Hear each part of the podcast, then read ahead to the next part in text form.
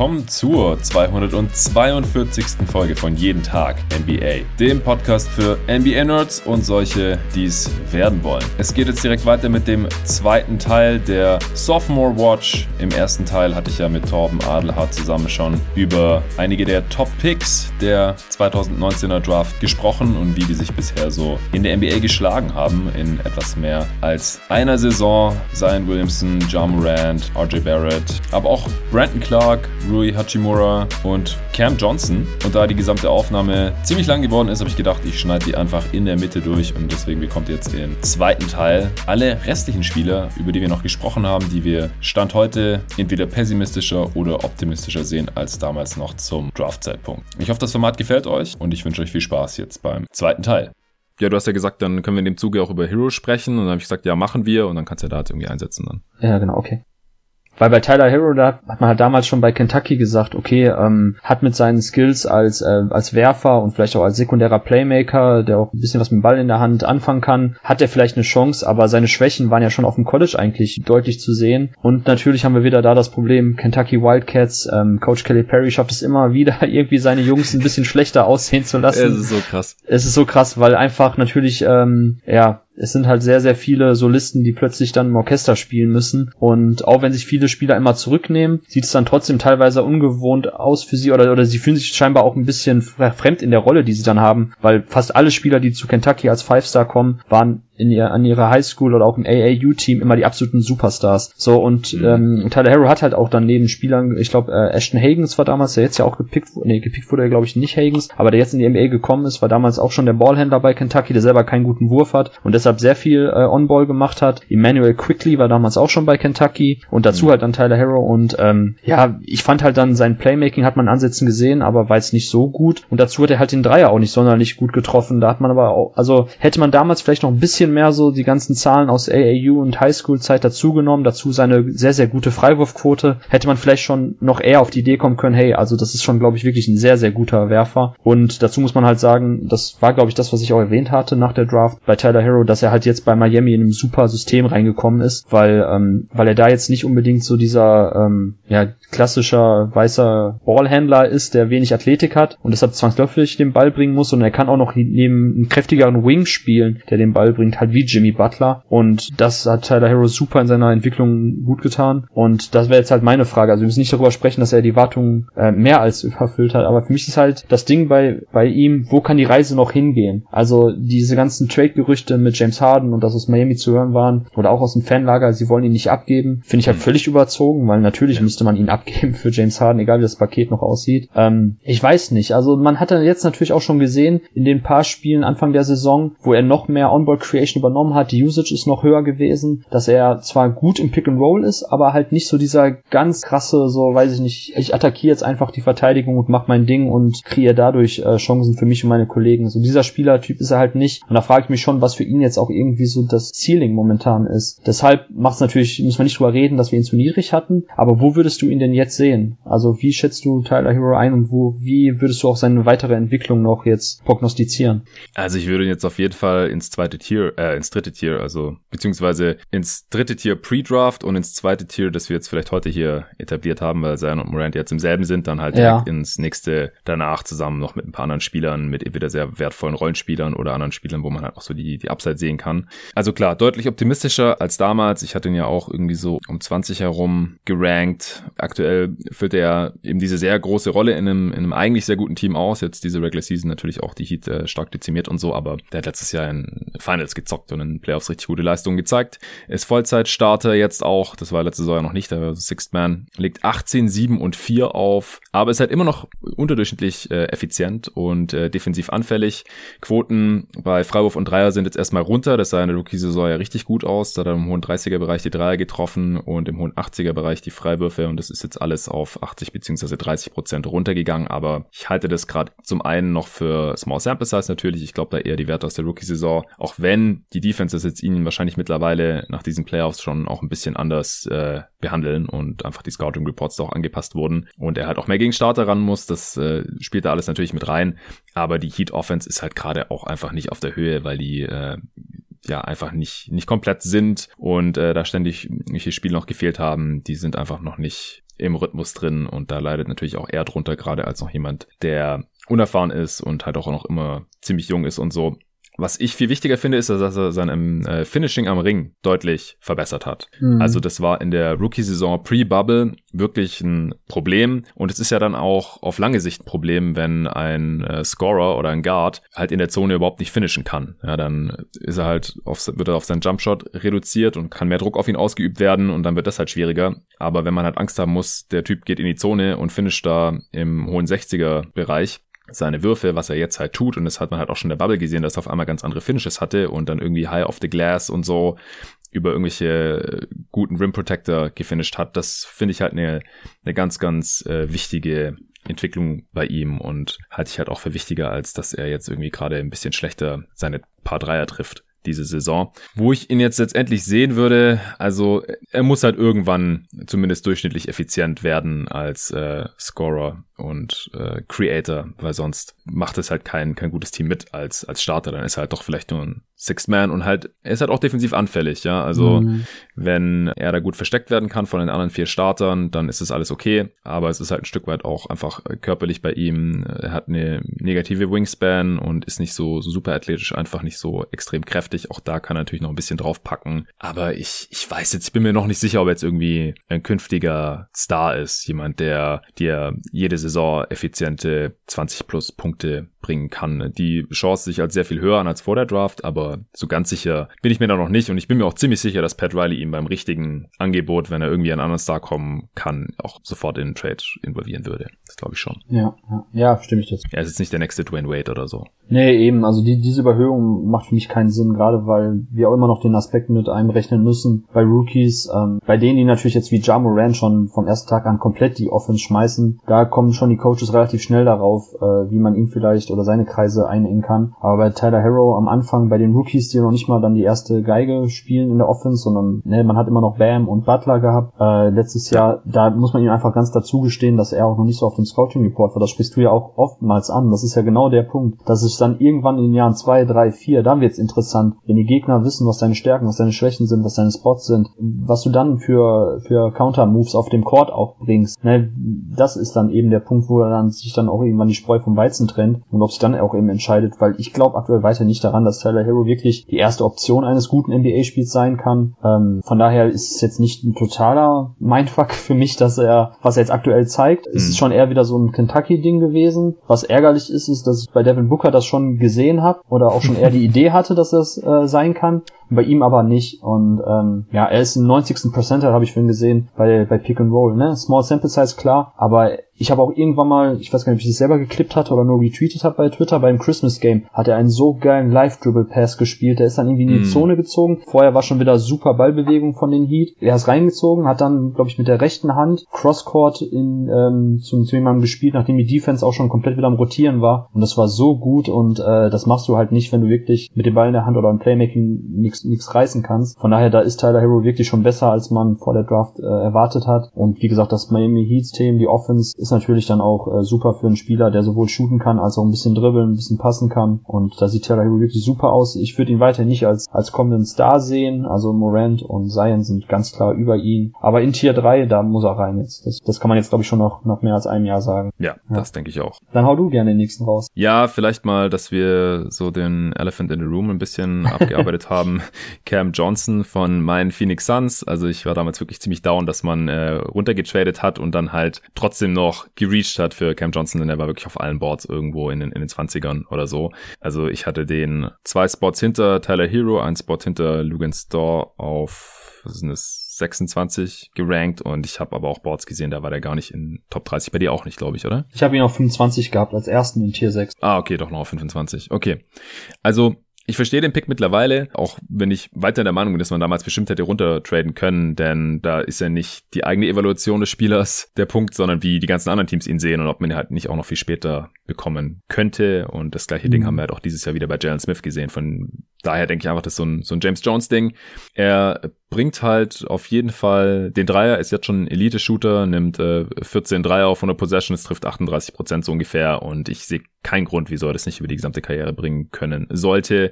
Er hat einen schnellen Release, der Wurf ist blitzsauber, äh, die Dinger berühren selten den Ring. Er ist groß, äh, kann über Defender drüber schießen. Also er ist wirklich ein ziemlich langer Spieler auch. Also das äh, ist mir auch erst bewusst geworden, als ich ihn dann neben anderen NBA-Spielern spielen sehen habe. Also startet jetzt auch auf der 4 für die Suns seit kurzem äh, für Jay Crowder, der auf die Bank gewandert ist, weil Monty Williams irgendwie dachte, er muss in der Starting Five was ändern. Ich weiß noch nicht so genau, ob er da defensiv dann wirklich bestehen kann, aber ich denke, man kann ihn schon als 3D klassifizieren. Er ist natürlich nicht so gut wie Bridges oder so, aber wer, wer ist das schon? Und er kann halt auch mal ein bisschen was auf the Dribble machen, äh, kommt zum Ring, kann da finishen, ist einigermaßen athletisch und ähm, ja, ist jetzt einfach Starter bei einem, bei einem Playoff-Team. Ist für mich jetzt aber auch alles nicht so super verwunderlich, weil er ist halt immer noch ziemlich alt, also ist immer noch sieben Monate älter als Devin Booker. und deswegen ist, sollte er ja auch quasi so loslegen in der NBA, weil er hat einfach einen riesen Vorsprung gegenüber irgendwelchen äh, 19-jährigen Rookies. Daher denke ich halt auch weiterhin, dass die Upside jetzt äh, nicht mehr so super hoch ist. Also ich äh, finde den Pick jetzt natürlich besser, einfach weil er das, was man sich von ihm erhofft hat, jetzt auch einfach bringt und sehen daher auch optimistischer oder etwas optimistischer als damals. Ja, eigentlich, ja, ich mag ihn schon sehr, aber ich hätte mir damals halt eher noch einen Spieler gewünscht, wo ein bisschen mehr Upside irgendwie da ist. Aber dadurch, dass er jetzt hier quasi gerade schon sein, sein Best Case so erreicht, sehe ich ihn auf jeden Fall positiver als damals und bin mittlerweile auch einigermaßen zufrieden mit dem Pick. Ja, kann ich total nachvollziehen, äh, aus deiner Sicht als, als Fan. Was wir vielleicht unterschätzt haben, was so ein Learning ist, ist auch einfach der Fakt, dass als, als großgewachsener Spieler, also 6'7, 6'8, 6'9, so um den Dreh herum, wenn du dann so ein guter Shooter bist wie Cam Johnson, und das war jetzt ja keine Überraschung, also das hat ja jeder vorher gesagt, die Frage war, ist er eher Steve Novak oder ist er eher Rashad Lewis? Ja. So dann, also das, ja, ja. wenn du halt so wie Novak wirklich nur den Wurf hast, dann kannst du auch in der Verteidigung vielleicht mit deiner Größe noch ein bisschen was machen, aber so, sobald du echt mit dem Ball in der Hand so, so Dribbling und auch irgendwie Closeouts nicht attackieren kannst und auch nicht wirklich agil bist in der Verteidigung, dann, dann wird es auch schon echt irgendwann total schwierig. Wie, wie, wie, wie ein alter Ryan Anderson, da war es ja auch am Ende dann schon eigentlich gar nicht mehr möglich, ihn spielen zu lassen aufgrund der Defense. Und bei Cam Jones muss man ganz klar sagen, dass er seine, ähm, seine Fußarbeit ein bisschen verbessert hat in der Defense und dass er da einfach dann auch aufgrund seiner Länge besser aussieht, weil 6'8 ist halt schon nochmal ein Unterschied. Ob du ein Shooter bist mit 6'3, 6'4, irgendwo auf den Guard-Positionen ja. und sonst wenig machen kannst oder halt bei dieser Körpergröße wie Cam Johnson hat und da eben halt ein exzellenter Shooter ist. Und ähm, er genau, off the dribble hast du angesprochen, das ist eben dann der Unterschied, dass er da nicht Steve Novak ist, sondern dass er da auch ein bisschen was machen kann. Und ähm, klar, dann ist natürlich aufgrund dieser Skills äh, und seines äh, guten Shootings mit der Länge automatisch der Floor so hoch, dass man ihn dann auch eben sicherlich in der Redraft in ein paar Jahren dann tatsächlich eher um 10 herum als um 30 herum picken wird. Beziehungsweise definitiv, also solange nichts jetzt ähm, Unvorhergesehenes passiert mit den anderen Jungs, die später gepickt wurden, wird Ken Johnson sicherlich äh, ja eine gute Starterrolle in der NBA bekommen.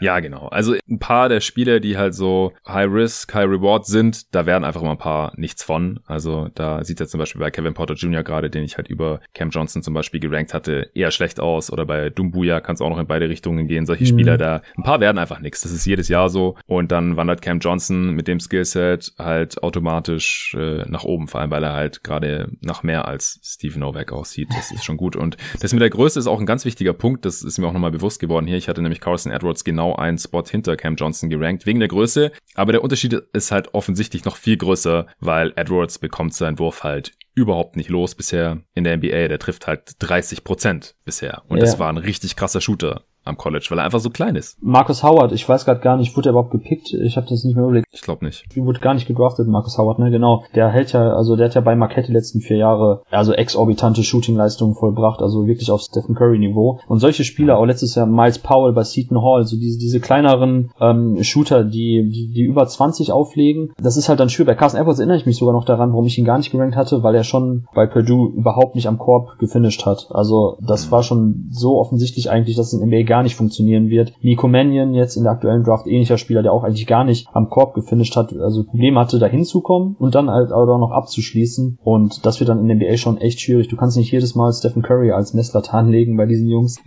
genau, das stimmt schon. Das ist eben ein Unterschied, ob du dann 6'8 bist oder 6'1, 6'2. Und das sieht man jetzt eben schön bei Ken Johnson an dem Beispiel, dass das eben dann viel leichter ist. Oder dieses Skillset bei der Größe skalierbarer in NBA, weil du einfach in der Verteidigung oft ja, viel effektiver sein kannst und jedes Mal angegriffen wirst. Ja, und Edwards Und Howard sind ja nicht mal six feet, also. Die sind sogar unter, ne, ja. 5'11 und 5'10 und das ist ja mit Schuhen wahrscheinlich, also ja. die sind halt wirklich klein. Ja. Howard ist ja jetzt bei den, bei den Nuggets, aber wurde nicht gedraftet und äh, spielt da bisher auch nicht wirklich. Okay, dann hau du doch mal noch mal einen raus. Mhm. Vielleicht können wir jetzt so ein bisschen clustern, deshalb stelle ich jetzt einfach mal die Frage, wenn du jetzt irgendwie so zwei Spieler oder zumindest auch drei nennen müsstest, die dich positiv überrascht haben, die du quasi, was die Tiers betrifft, jetzt höher ein, einordnen würdest und dir auch sicher bist, dass das jetzt nicht nur eine kurzfristige Entscheidung ist, sondern auch auf lange Sicht Sinn macht. Welche drei Jungs wären das, die wir jetzt vielleicht noch nicht genannt haben? Also äh, zwei der drei, die ich jetzt deutlich optimistischer sehe als am Draft Day, haben wir jetzt schon besprochen mit Hero und Cam Johnson. Mhm. Und der dritte ist Keldon Johnson. okay. Ja, Keldon Johnson. Und dann habe ich noch ein paar, die ich jetzt etwas optimistischer sehe. Äh, da können wir dann von mir aus gleich noch dazu kommen. Aber wie sieht's da bei dir aus? Ja, ähm, nee, dann starte, starte du ruhig zuerst mit, mit Keldon Johnson, weil dann, das ist klar, dass der, also genau, Keldon Johnson, Cam Johnson, Tyler Hero, äh, die würde ich durch auch jetzt wesentlich höher einordnen. Deshalb kannst du jetzt gern zu Keldon Johnson was sagen. Ja, bei Keldon Johnson, ich weiß noch, ich habe dieses Championships Classic war das, glaube ich, damals gesehen. Da haben sie gegen Duke eine Klatsche bekommen, ne? Kentucky? Ja, aber da fand ich Keldon Johnson sah eigentlich wie ein NBA-Spieler aus und ich habe mich dann ja. gewundert. Ich habe dann gar nicht mehr so viel von dem gesehen, weil er auch auf den ganzen Boards äh, oft gar nicht in den Top 30 drin war und so. Und ich habe mich so ein bisschen gewundert, was, was so das Problem bei ihm ist. Und ich glaube, die Fragen waren Ballhandling und, und der Wurf, oder? Kannst du noch sagen, wieso er so weit gefallen ist in der Draft oder wieso er auf den Boards immer so weit unten gesehen wurde? Ja, genau. Die Frage war eigentlich, Kevin Johnson, was seine ähm, Position in der NBA sein wird. Also wird er eher runtergehen Richtung Richtung Guard und da Offball Würfe nimmt oder wird er eher hochsliden, ähm, dass er dann eher so ein Dreier, Vierer ist und da ist halt die Frage, ob er am Korb finishen kann, ob er da irgendwie ein bisschen was im Post kreieren kann, ob er wie, wie sein Drive ist. Also genau das, was du auch mit Tobi jetzt oder auch mit mir, glaube ich, zuletzt bei der bei der Draft Preview immer angesprochen hast und auch mit mit Dennis ist immer diese Frage nach, was ist denn eigentlich genau sein NBA-Skill? Also wo ist er genau so gut, dass er das auch in der NBA auf dem überdurchschnittlichen Niveau bringen kann? Und da hat man sich bei Kellen Johnson wirklich die Frage gestellt, ja, eigentlich ist nicht so wirklich sein Ballhandling, nicht so wirklich sein Wurf. Körperlich ist es okay, aber er hat auch jetzt nicht die College-Verteidigung ähm, jetzt komplett dominiert und da irgendwie ständig aufgepostet und sonst was gemacht. Und da war dann halt echt die Frage so, hm, schwierig. Er hat halt in der Verteidigung oftmals dann noch neben äh, Big Men gespielt wie äh, Nick Richards und Kentucky waren die letzten, äh, waren auch die letzten Jahre eigentlich schon immer jetzt unter Kelly Perry oftmals so sehr Big Man-lastig, auch in diesem Jahr eins der Riesenprobleme der Wildcats ist ja, dass, dass sie viele Non-Shooting-Bigs haben und daher war halt Kellen Johnson so ein klassischer Flügelspieler und das ist glaube ich jetzt vielleicht als Überleitung für dich so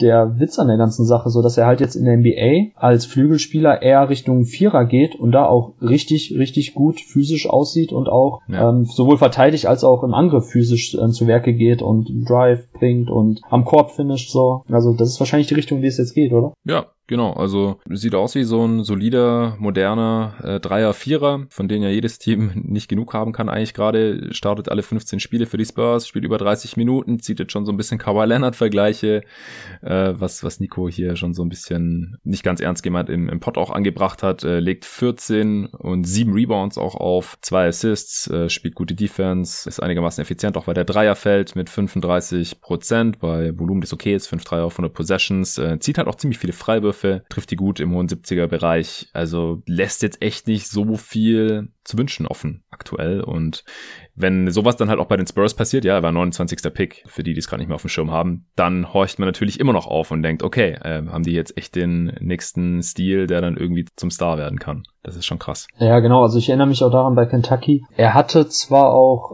äh, Shooting-Abende, wo er richtig viele genommen hat und auch getroffen hat, aber ähm, er war halt auch ein bisschen streaky. Also es waren oftmals Spiele, wo er dann irgendwie nur, weiß ich nicht, eins von drei, eins von vier, auch wenn 38 Prozent jetzt im Nachhinein als hohe Quote erscheint und wo man da sagen muss, okay, ist es denn nicht dann dieses 3D-Label, was man hätte damals schon sehen müssen, kann man jetzt eben sagen, so nee, eigentlich nicht. Also er sah halt wirklich nicht aus wie ein Knockdown-Shooter bei Kentucky und okay. ähm, das ist natürlich jetzt der Grund, warum, warum warum alles andere so ein bisschen hochskaliert, weil wenn der Wurf fällt, äh, öffnen sich halt andere äh, Angriffsmöglichkeiten für dich gegen Verteidigung, wenn er dann respektiert werden muss an der Dreierlinie. Und halt körperlich hat er wirklich zugelegt, seine, seine Athletik ist funktional, also mit seiner Antrittsgeschwindigkeit, seinen schnellen Schritten, so kann er halt in der Defense viel regeln, dazu sehr, sehr stark im Oberkörperbereich, da gab es ja auch Szenen gegen mhm. Zion Williamson, wo er einfach den Bump sich eben nicht dann nach hinten schubsen lassen hat, sondern gegengehalten hat. Und das finde ich auch echt richtig, richtig gut bei Kellen Johnson. Und im Nachhinein muss man sagen, ist natürlich viel zu tief gerankt gewesen gewesen. Ja, ich habe gerade nochmal geschaut, im College auch nur 70% Frauaufquote und das ist halt gerade so ein bisschen die Grenze, wo man äh, sich fragen muss, so wie, wie real sind dann die 38% von der Dreierlinie. Jetzt hat er halt die Quote quasi in die NBA rüber retten können, Dreierquote und die Freiwurfquote halt noch nach oben geschraubt und äh, schon ist es ein, zusammen mit den ganzen anderen Attributen, ein sehr, sehr wertvoller Spielertyp und deswegen auch ganz klar für mich jetzt im zweiten Tier hier mittlerweile. Ja, genau. Jetzt kann ich ja vielleicht noch meine raushauen, die ich jetzt ja. noch höher schätzen würde. Ähm, ehrlich gesagt, ja, wahrscheinlich müssten wir uns jetzt schon Richtung äh, Undrafted Guys bewegen. Das haben wir schon besprochen. Hm. Ich weiß jetzt nämlich nicht unbedingt, ob ich jetzt Taylor Horton Tucker schon einen höher schieben würde. Ich hatte ihn ja immer noch Tier 4, das ist ja schon noch okay. Ähm, von daher, ja. man muss ganz klar, wir müssen über Lou Dort sprechen. Wir müssen eigentlich auch über Terence Davis sprechen, aber vor allem über Lou Dort, der jetzt, ich weiß nicht, äh, würdest du sagen, der ist vielleicht sogar Top 10 schon in der Redraft, wenn jetzt heute, wenn wir heute darüber sprechen müssten? Ich glaube, Top 10 ist noch ein bisschen zu krass. Aber Lottery, ne? Also, dass er damals undrafted war, ist, ist schon heftig. Also, wie gesagt, ich hatte ihn da auch in der, in der ersten Runde ja noch gerankt. Ich habe ihn jetzt auch bei etwas optimistischer eingestuft, weil, dass er einen heftigen Körper hat und in der Defense gut sein würde, das habe ich jetzt nicht so wirklich bezweifelt. Ich habe ihn damals als so ein bisschen größeren Eric Bledsoe oder sowas gesehen, aber er bringt halt viel weniger Playmaking. Mhm. Und wenn der Dreier halt nicht fällt, dann ist er auch kein richtiger NBA-Spieler. Deswegen sehe ich halt schon, wie, wie er so tief fallen konnte oder warum er teilweise gar nicht gerankt war irgendwie in der ersten Runde oder so. Äh, oder beim Go-To-Guys Draft Power Ranking. Aber er trifft halt den Wurf und auf einmal ist er halt einer dieser begehrten 3D-Spieler. Und er hat ja auch immer wieder diese Scoring-Outbursts. Aber Richtung Star oder sowas glaube ich jetzt halt auch nicht. Und deswegen würde ich ihn jetzt auch nicht so ganz äh, weit nach oben schieben, glaube ich. Nee. Also, ja, das stimmt schon. Ist halt die Frage. So, wenn wir Brandon Clark halt noch da oben sehen, dann müssen wir wahrscheinlich auch irgendwann so Lugans Dort und, und solche Spiele auch nach da oben schieben. Ja, ja, also ich glaube schon, also Top 10 war jetzt ein bisschen ketzerisch gefragt. Ist, ich meine, das Ding ist halt, es, es geht ja schon deutlich nach oben. Also ich meine, undrafted und jetzt müsste man wirklich so ein bis, bis dreimal drüber nachdenken, ob man ihn in die Lottery ziehen wird. Das zeigt ja schon, dass er ja, ja. viel zu tief gefallen ist. Und äh, mein Learning ist ein bisschen daraus, und da gab es letztens auch einen guten Artikel, ich glaube auf Yahoo Sports war das,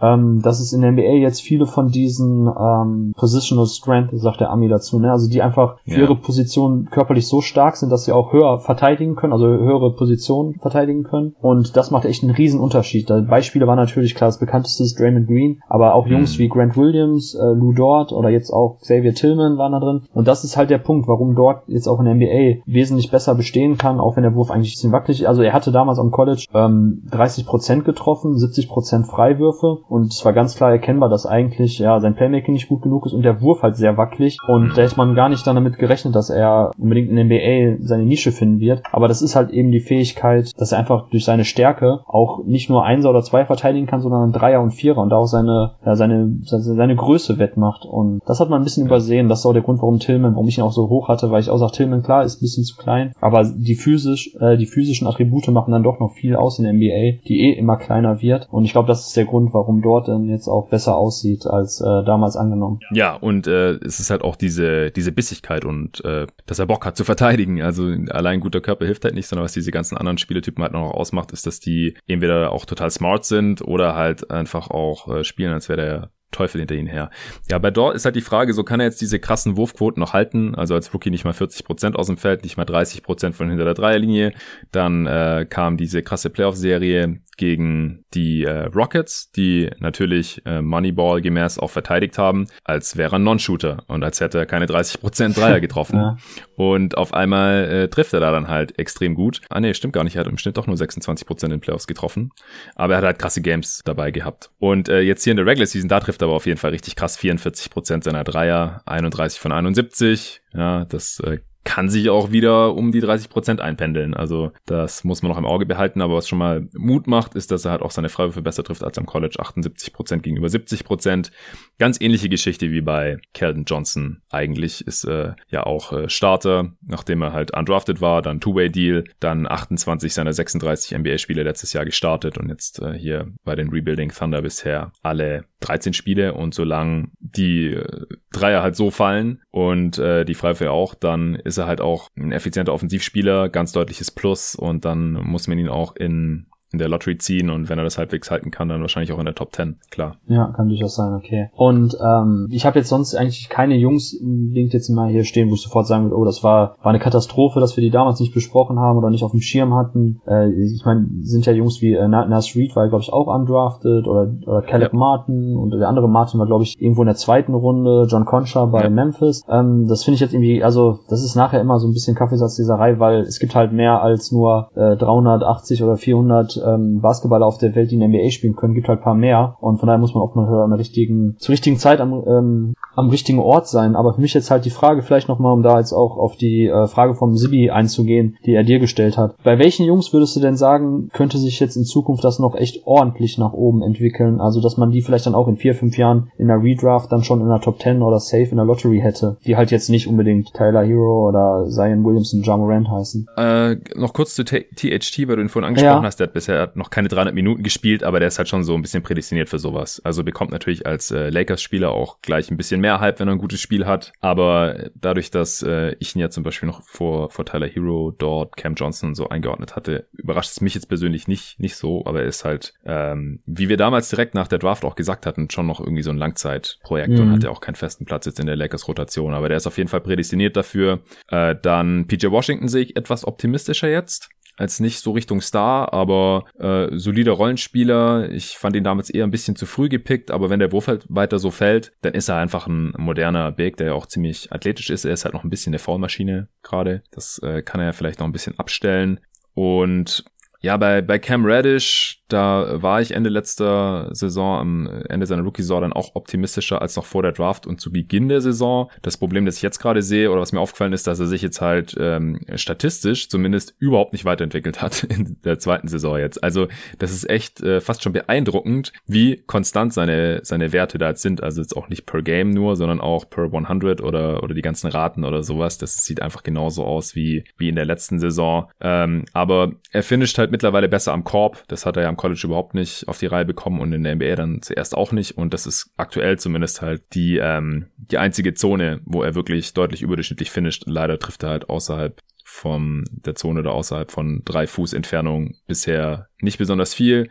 Defensiv hat er ja auch schon spannende Anlagen gezeigt oder dass er mal einen Closeout ein bisschen attackieren kann. Da äh, könnte ich mir auch vorstellen, dass wir den am Ende doch in der Top 10 noch haben, was wir beide vor der Draft nicht hatten. Willst du zu denen erst noch was sagen? Ja, zu Cam Reddish, er ist halt einfach ein Play-Finisher als Flügel. Ne? Also er hat zurzeit auch wieder eine Assist-Percentage von, von 5,6 und das hatte man auch schon im College bei Duke gesehen. Da hat er auch einfach auch nur von, von dem gelebt, was quasi Zion und, und RJ Barrett ihm aufgelegt haben und da hat er halt versagt, muss man leider so, so deutlich sagen. Deshalb, ähm, Duke war ja auch einer der schlechtesten Shooting-Teams äh, in der gesamten NCAA in der Saison, wo man sich heute bei dem Talentlevel fragt, wie das passieren konnte. Klar, Zion ist kein Shooter, RJ Barrett ist streaky, aber Cam Reddish kam ja ans College als eigentlich wirklich so dieser Paul George Flügelspieler-Typ. Mhm. Und ähm, ja, er hat weder am Korb gefinisht, noch hat er seine Würfe getroffen. Nicht mal die ganz freien Catch-and-Shoot-Dreier sind zuverlässig gefallen. Ohne jetzt die Zahl zu kennen, aber zumindest erinnere ich mich noch an sehr, sehr viele Spiele, wo man einfach nur ein bisschen so die Hände beim Kopf zusammengeschlagen hat, was Cam Reddish da ja. liegen lassen hat, was die anderen schon ihm aufgelegt haben. Der hat doch so um die 30 Prozent getroffen am College, Ja, ja, oder? genau, genau. Also, und wie gesagt, also so, so viele Spot-Abwürfe auch, die einfach so einfach waren. Ähm, das war schon wirklich komisch, aber ich fand halt damals am College schon als, ähm, als physischer, athletischer Vierer war das schon echt gut, was er verteidigt hat, sowohl im Post als auch auf den Flügel. Und das war auch für mich jetzt in seiner Rookie-Saison so der große Lichtblick eigentlich, dass er in der NBA das ein bisschen übertragen kann. Deshalb ist für mich ja die Frage, auch wenn die Andre Hunter jetzt ähm, gut in die Saison gekommen ist, was würdest du denn sagen? Wer von den beiden ist jetzt langfristig der bessere 3D-Prospect? Ähm, ich mein, ja, das ist immer so die große Frage, ja. oder? Also ich meine, solange ich glaub, es einer schafft, mich, ist gut, ne? Ja, ich denke auch. Also ich äh, glaube, Arne hat mich das auch gefragt bei der Hawks-Preview und ich glaube, David hat mich das auch schon mal gefragt.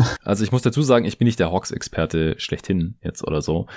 Äh, aber aktuell sieht's halt wieder so aus. Vor der Saison habe ich gesagt, ja, eigentlich eher äh, Reddish, weil ich Hunters Rookie-Saison auch ein bisschen enttäuschend fand. Der hat mich da an keinen von beiden Enden so richtig überzeugt. Und man muss halt auch dazu sagen, er ist einfach auch schon deutlich älter als Reddish und dann verzeiht man einfach weniger, wenn jemand in die Liga kommt. Der ist jetzt schon über 23 und äh, trotzdem nicht so besonders viel reißt. Also weder jetzt effizient ist, noch ähm, in der Defense so gut dagegenhalten kann, wie man das sich vielleicht erhofft hat, wenn man seinen Körper sieht. Aber jetzt in den ersten 13 Spielen diese Saison hat er halt losgelegt wie die Feuerwehr. Äh, als Rookie Offensivrating von 100, das ist nicht gut, gerade für so einen alten Rookie. Und jetzt auf einmal 124, weil er halt auf einmal von überall deutlich besser trifft. Also äh, vor allem inklusive Freiwürfe 87 Prozent, das ist über 10 Prozent besser als, als Rookie. Äh, Dreier fallen mit 40 Prozent bei demselben Volumen wie in der, in der Rookie-Saison. Da war der Dreier noch das einzige, was er äh, effizient getroffen hat mit knapp 36.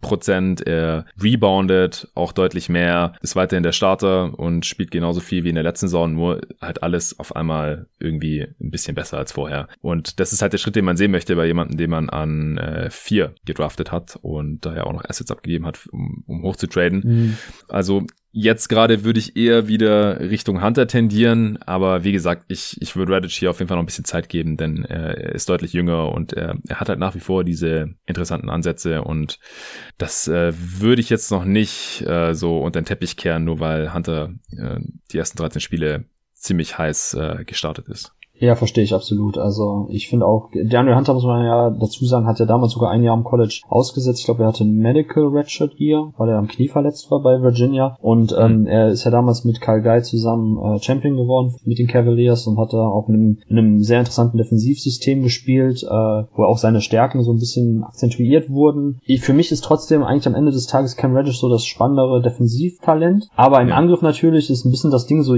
bei demjenigen, bei dem der Wurf besser fällt, gerade neben Wie Trey Young, wo das einfach so wichtig ist, dass du deine, deine Spot-Abwürfe triffst, da würde ich dann immer für zu denjenigen halten, der einfach deine Offense, seine Würfe trifft. Und solange beide streaky sind, wird es dann schwierig, aber jetzt gerade bei Hunter sieht schon echt gut aus offensiv. Und auch, dass er ein bisschen so, so Passing-Game mitbringt. Von daher, ja, ich kann mir bei beiden vorstellen, dass das ordentlich wird. Und dann war das auch, glaube ich, eine gute Draft von den Atlanta Hawks, auch wenn ich damals sehr kritisch gesehen habe, dass sie so viele Assets abgegeben haben für Hunter an vier, weil ähm, ja, für mich ist Hunter eigentlich jetzt nicht so dieser Spieler, den man unbedingt in seinem Team haben möchte, um da so viel abzugeben. Mhm. Aber klar, ich meine, wenn du Trey Young hast und wenn Trey Young sich jetzt wieder fängt, dann hast du halt eigentlich deinen Franchise-Player, um den herum aufbauen musst und dann sind natürlich variable Flügelspieler äh, sehr, sehr wichtig für das Team. Von daher, ja, das passt schon. Ähm, ich würde jetzt vielleicht nochmal kurz, wenn das für dich okay ist, Jonathan, ich will jetzt nicht deinen Podcast covern, aber ich finde halt nochmal interessant, vielleicht jetzt so über ein paar Sleeper zu sprechen. Ähm, in diesem Jahr sind halt ein paar Jungs schon etwas aufgeblüht. Ich glaube, das ist auch das Ding, worauf äh, Sibi angespielt hat bei seiner Frage. Das ja. sind halt Spieler wie äh, Darius Basley bei Oklahoma und Isaiah Roby, der ja auch da jetzt spielt, der von den Dallas Mavericks damals gepickt wurde.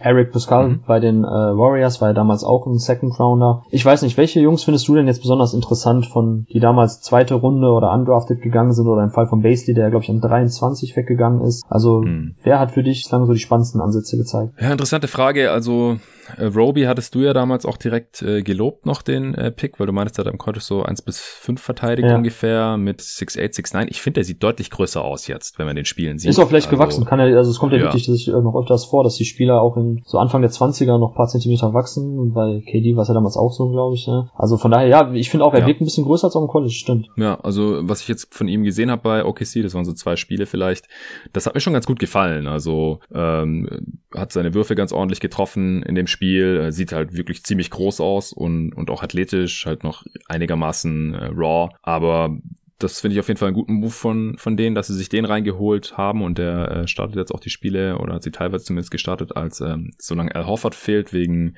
der Geburt seines, seines Kindes. Dann äh, gab es ja auch, wie gesagt, diese äh, Frage bei der Answering Machine zu Terrence Mann. Den hatte ich auch ein paar Spiele gesehen da bei Florida State noch am, am College, ich glaube in der, in der March Madness. Und fand ihn auch ganz interessant, halt so vor allem als, als Defender, aber da, ihm geht halt der Wurf bisher noch total ab. Ich finde, der könnte vielleicht so ein bisschen in die Richtung DeLon Wright gehen oder sowas. Mhm. Also so ein großgewachsener, äh, drahtiger äh, Playmaker ohne, ohne Wurf, der, der gut verteidigt. Äh, ich weiß nicht, was hältst du von Man? Ja, äh, vielleicht darf ich ja, kann ich an der Stelle ja Shameless Plug machen und äh, auf meinen Five-Artikel verweisen in der aktuellen Ausgabe. Da hatte ich nämlich über Devin Vassell ah. und Patrick Williams geschrieben und bin da auch nochmal explizit auf das System von Florida State eingegangen, was ähm, mhm. Coach Leonard Hamilton, den vielleicht manche auch noch kennen als NBA-Head Coach, hatte damals Anfang der 2000er, glaube ich, bei den Wizards äh, gecoacht. Und äh, Hamilton setzt halt sehr, sehr viel Wert auf athletische Flügelspieler, die aber mit dem Ball eigentlich alles können, also die sowohl passen als auch schießen als auch dribbeln können. Ähm, hat halt ein sehr fluides Offensivsystem, was jetzt nicht unbedingt auf starre Sets setzt, sondern eher einfach, jemand hat den Ball, läuft halt ein Pick and Roll und guckt, was dann passiert und passt raus und dann macht der nächste seine Aktion. Und diese Variabilität wird halt bei den Spielern gefördert und das ist halt auch eigentlich auch ein Ding bei Terrence Mann, warum ich ihn mochte. Ähm, weißt du, wir haben ja vorhin schon einmal gesagt, dieses, ja, was ist denn sein NBA-Skill? Einfach nur dieser, ähm, diese Allzweckwaffe zu sein, der vieles kann, aber nicht so wirklich richtig gut, ist halt immer problematisch. Aber andersrum bietet es auch viele Möglichkeiten. Ähm, also du kannst halt dein, dein, deinem Team auf verschiedene Facetten helfen. Und bei Terrence Mann habe ich halt auch die Hoffnung gehabt, das hatte ich noch ein bisschen höher, dass er halt auch mal den Ball bringen kann, dass er den Ball gut bewegt, gerade wenn er neben anderen Spielern spielt, die eh schon eine Defensive beschäftigen, dass er dann einfach neben denen spielt und dann einfach das macht, was so übrig bleibt. Ähm, und genau, verteidigen, also auch da die äh, Florida State Seminoles switchen seit Jahren eigentlich schon jeden Block, also von der 1 bis zur 5 oder sag ich mal von 1 bis zur 4 muss man immer alles verteidigen können. Und ähm, das ist einfach ein NBA quasi ein, ein NCAA-System oder, oder ein Coaching-System, was Hamilton hat, was einfach solche Spieler in perfekte Situationen für die NBA bringt. Deshalb sind auch die letzten Jahre so viele äh, Spieler von Florida State in die NBA gekommen. Also da bewegen wir uns schon wirklich eher in Richtung Duke, UCLA-Niveau, was mhm. so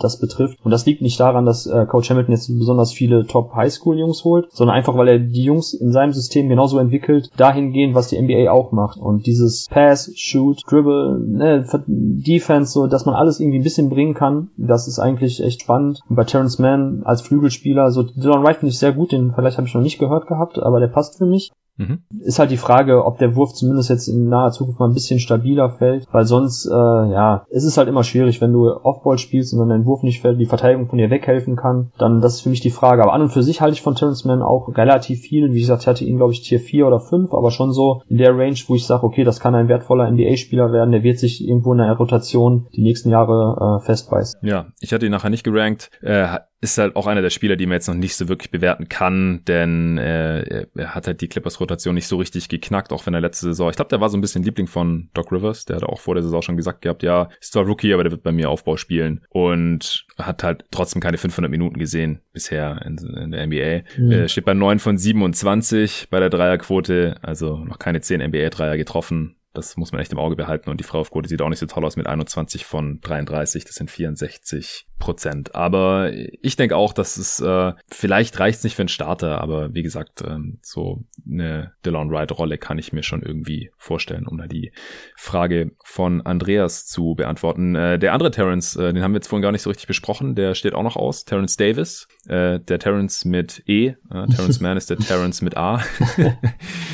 äh, ja, war auch undrafted und hat es dann aber ins All-Rookie-Team geschafft für die Toronto Raptors. Äh, 72 Spiele gemacht, vier davon gestartet als Rookie, acht Punkte, drei Rebounds, äh, fast zwei Assists aufgelegt, vor allem seine Dreier gut getroffen, 39 Prozent, auch ein paar Highlight-Plays gehabt mit seiner Athletik, äh, mit äh, 6'4 und ja, relativ viel, viel Kraft so gesegnet.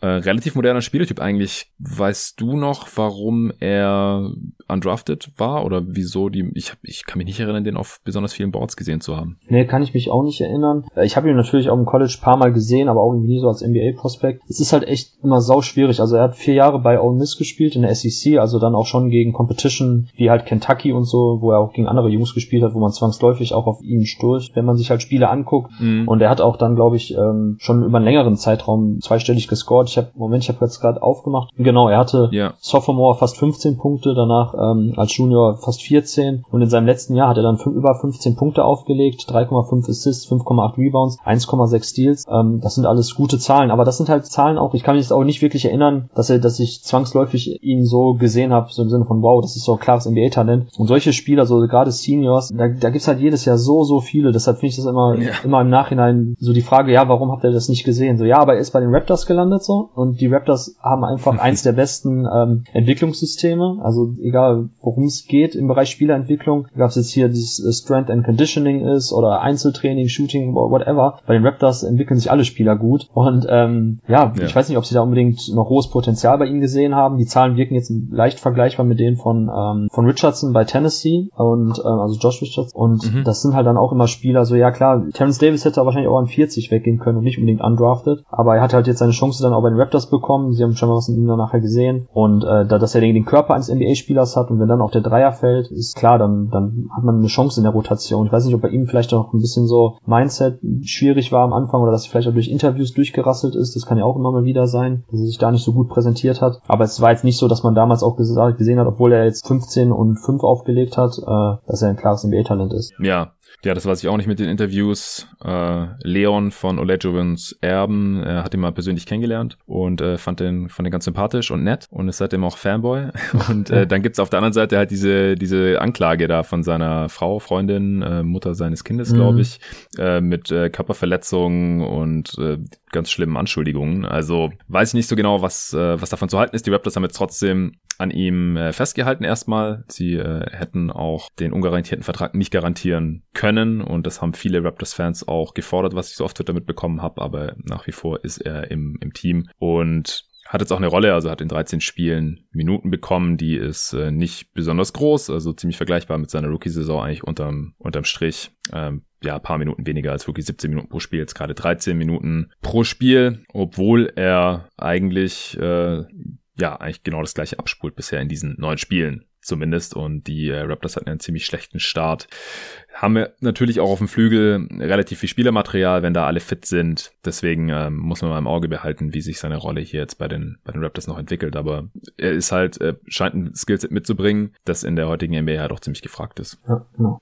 Okay, äh, wen habe ich denn noch optimistischer gesehen? Ich glaube, da haben wir mittlerweile alle durch, beziehungsweise ja, von diesen Spielern, die jetzt noch so aus der zweiten Runde oder undrafted noch nach vorne kommen könnten.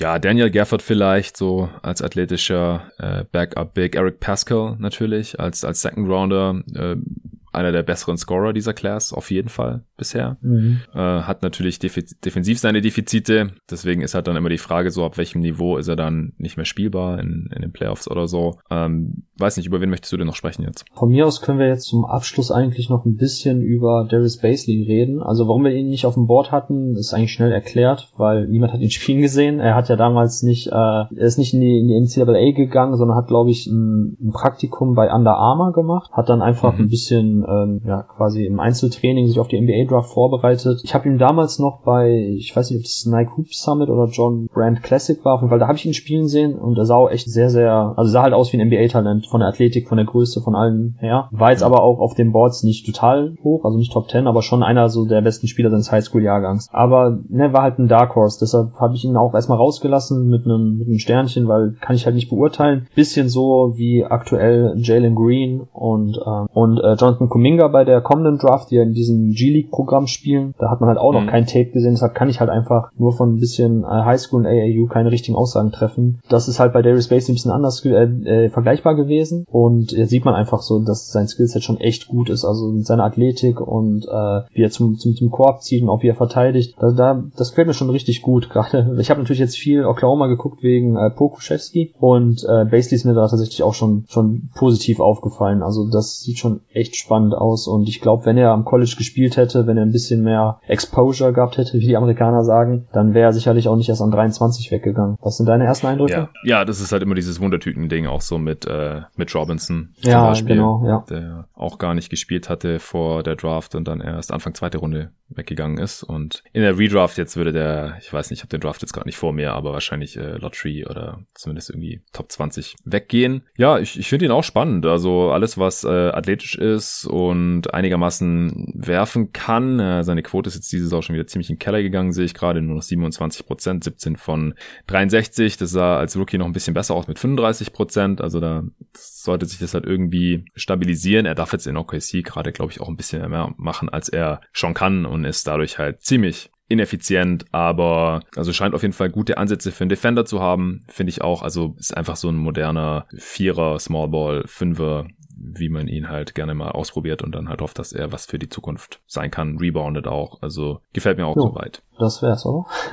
Ja, genau. Also du musst jetzt auch gleich, gleich los, denke ich. Also wir, ich werde jetzt noch kurz bei den paar Spielern sagen, die äh, einfach die Erwartungen erfüllt haben. Grant Williams hat meine äh, Erwartungen soweit erfüllt. Wir hatten ihn irgendwann ganz kurz angerissen. Äh, hat seine Dreier hat Anfang letzte Saison gar nicht getroffen und dann am Ende wurde das immer besser und dann in den Playoffs äh, hat er tatsächlich die beste Dreierquote der gesamten Postseason gehabt, 10 von 17, 58 Prozent und äh, spielt halt eine Rolle bei einem, bei einem Playoff-Team, finde ich gut, äh, überrascht mich jetzt aber auch nicht besonders. Äh, Kobe White, Darius Garland auch Kategorie Erwartungen erfüllt. Hast du vorhin auch kurz erwähnt, dass er jetzt in den sechs Spielen diese Saison schon besser aussieht. Das erinnert mich ein bisschen an seine College-Saison. Die war fünf Spiele lang. Der sah auch ganz gut aus, wurde dann entsprechend hoch gedraftet.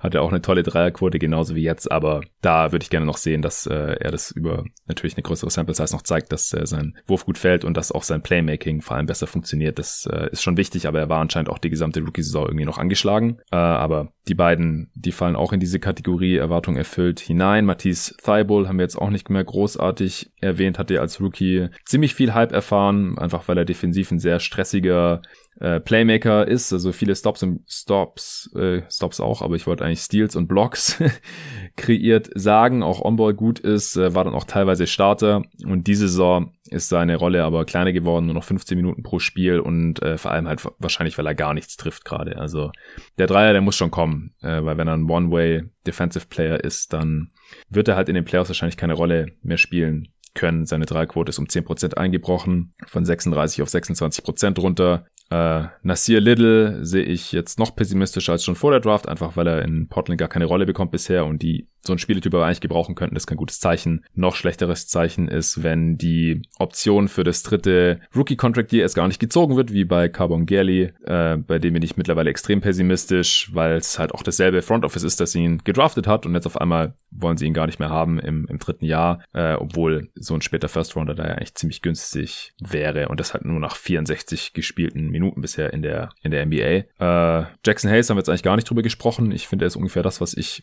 erwartet hatte, aber ist auch noch so ein Opfer des äh, Steven Adams Trades, weil er jetzt einfach nur noch diese Backup-Rolle hat, einfach auch aufgrund dieser Kader-Konstruktion und wenig Spacing auch zu weniger Abschlüssen am Ring kommt und alles andere kann er halt nicht so richtig, deswegen ist er jetzt ineffizienter diese Saison bisher in den paar Spielen. Äh, wen haben wir noch? Ja, Nick Claxton ist nicht bewertbar, zu wenig gespielt. Romeo Langford auch unter 400 Minuten. Äh, David ist da aber ganz zufrieden, was man da bisher gesehen hat, vor allem weil er ganz gut verteidigt. Äh, Ty Jerome auch unter 400 Minuten. Ich fand das, was ich bei Phoenix gesehen habe, bisher nicht besonders toll, bin er etwas pessimistischer als noch direkt nach der Draft, kann aber vielleicht noch ein Backup werden. Mal sehen, was die Thunder dann noch aus ihm machen. Hast du noch irgendwelche Kommentare? Ähm, nö, hast eigentlich jetzt gut zusammengefasst nochmal bei den letzten Jungs, die wir jetzt nicht so ausführlich gesprochen haben. Äh, genau, weil im Endeffekt ist er selbst eine Saison plus paar Spiele jetzt auch noch nicht die ganz große Sample Size, um jetzt abschließend schon oder jetzt erste richtige Fazit ziehen. Aber bei einigen Jungs geht schon echt in spannende Richtung bei der Entwicklung und äh, war jetzt ja auch jetzt gar nichts dabei. Also wir haben jetzt nicht irgendwie so einen richtigen Bast, oder? Oder habe ich jetzt irgendwie vergesse ich gerade ein, wo, der, wo man jetzt schon so nach äh, da, da müsste ich müsste ich jetzt noch mal kurz auf die tatsächliche Draft-Reihenfolge schauen. Also Calver könnte es halt werden da an sechs. Ja, genau. Calver macht mir gerade auch am meisten Bauchschmerzen. Das stimmt. Ja, von den hey, Jungs, die ich hey, Jackson Hayes an acht eventuell fand ich damals ja schon Reach, äh, wenn er halt echt nicht mehr wird als irgendwie so ein Backup-Center, athletische Backup-Center. Ich finde halt sein Passing halt einfach nicht die. Ja, ich finde sein hm? Passing gar nicht so verkehrt bei Jackson Hayes. Da hatte er gute. Ansätze mhm. gezeigt. Ich, ich denke immer so an an Spieler wie äh, wie Brandon Wright damals bei den Mavs oder Dwight Paul bei den Mavs. Also so ein athletischer Fünfer Rimrunner ähm, muss man jetzt nicht unbedingt an acht ziehen. Deshalb fanden wir den beide ja, ja skeptisch. Was komisch ist, weil eigentlich ja. habe ich ihn so hoch, aber ich habe ihn einfach, glaube ich, auch damals so hoch eingeschätzt, weil ich dachte, okay, für mich ist das immer noch so der spannendste unter allen Rim Protectoren, die wir da jetzt in der Draft haben. Äh, deshalb hatte ich ihn, glaube ich, auch ein bisschen höher, aber im, im Vakuum betrachtet, ich meine, ich hatte James Wiseman an 17. Von daher äh, stehe ich jetzt eigentlich nicht unbedingt dafür, dass ich besonders viel Liebe habe für die Big Men, die mhm. jetzt eher so diese Rimrunner-Rolle bekommen und ähm, ja, von daher bei Jackson Hayes mal abwarten, aber ein 8 ist jetzt auch noch nicht so krass. Also ich wollte damit sagen, dass bislang kein Spieler, glaube ich, dabei ist in der Draft, wo man jetzt schon sagen kann, boah, das ist wirklich, also es ist kein NBA-Talent, also irgendwie jetzt so kein Hashim Tabit oder solche Leute, wo sofort erkennbar ist eigentlich, dass die werden wir jetzt nicht mehr zeitnah in NBA sehen. Also bislang haben alle ganz interessante mhm. Ansätze gezeigt. Ja, also in der Lottery auf jeden Fall. Und danach müssen wir halt noch schauen, ob noch irgendwas kommt von Nasir Little oder so. Carbon Galley, das sind dann halt First Rounder, die nichts waren. Jordan Poole. Ja, okay, aber gut, in der Range geht's ja schon, das war ja alles dann. Genau, da, da gibt's einfach, es gibt halt nur so 20 NBA-Spieler, 25 pro Draft. Das ist halt einfach so. Dann sind zwangsläufig so fünf bis zehn First Rounder schon mal nix im Schnitt. Ja. Ja. Interessanter Fun Fact noch, ist mir vorhin aufgefallen, Kevin Porter Jr. hat bisher mehr NBA-Minuten als Zion gespielt. Echt? Das ist krass, okay. Ja, ja. Ja, jetzt wird Zion ihn sicherlich bald überholen, denn ich weiß nicht, wo wir Kevin Porter Jr. nochmal sehen werden. Ja, bei den Rockets doch, oder? So, ist er jetzt da hingekommen. Echt? Das habe ich gar nicht mitbekommen. Hast du gar nicht mitbekommen? Krass. Ja, ja doch, nee. doch, doch. Die haben jetzt, glaube ich, nur irgendwie einen geschützten Second Rounder für ihn abgegeben, also quasi nicht. Oh. Und äh, ja, ist jetzt bei den Rockets. Hatten die einen Roster-Spot? Müssen ja irgendwie entlassen. Ne? Ja, stimmt. Vielleicht Chris Clemens, der ist out Ja, stimmt, stimmt, stimmt. Mit seinem Achillessehnenriss haben die Clemens entlassen. Stimmt, ja, das war auch so, ja. Okay. Ja. Ja. Ja, witzig. Also bei den Rockets ist mir aufgefallen, dass die unendlich viele Spieler, die so zwischen 6'4 und 6'6 sind, haben gerade. Und jetzt kommt noch Kevin Potter Jr. dazu. Obwohl, ich weiß nicht, vielleicht ist er auch 6'7. Aber die haben auf jeden Fall sehr, sehr viele so kräftige, ziemlich athletische Wings in dieser Größenordnung. Ja. Aber gut, nee, also dass, dass der Typ Talent hat, ist keine Frage. Ist nur die Frage, ob er es äh, mental irgendwie auf die Kette bekommt. Äh, wünschen ihm natürlich das Beste. Gut, dann äh, entlasse ich dich jetzt auch, Torben. Es wurde jetzt länger, als wir geplant haben. Selbstverständlich. Wie ich wollte gerade sagen. jeden Tag NBA. Vielleicht mache ich sogar einen Zweiteiler draus. Also muss ich mal schauen. Eigentlich äh, nehme ich auch mit Nico morgen den zweiten Teil der Answering Machine auf, aber das ist jetzt hier ein ziemlich zeitloser Pod. Vielleicht haue ich jetzt heute am Freitag einen Teil raus und den zweiten dann am äh, Sonntag oder Montag oder so sowas. Mal sehen. Vielen Dank dir auf jeden Fall, dass du dir heute die Zeit genommen hast. Wir hören uns nächste Woche wieder. Da geht es dann um die Rookies. Da haben wir noch weniger Bewertungsgrundlagen natürlich, aber natürlich jetzt auch schon deutlich mehr gesehen, als wir noch zum Zeitpunkt der Draft im November, ist echt noch nicht lang her, hatten. Ich freue mich schon drauf. Äh, vielen Dank an alle fürs Zuhören auch. Danke auch an alle Supporter. Ich habe jetzt gesehen, es sind heute schon ein paar dazugekommen nach meinem Aufruf in der gestrigen Folge wieder. Freut mich riesig. Shoutouts gibt's dann in der nächsten Folge. Vielen Dank dafür und bis morgen. Ciao.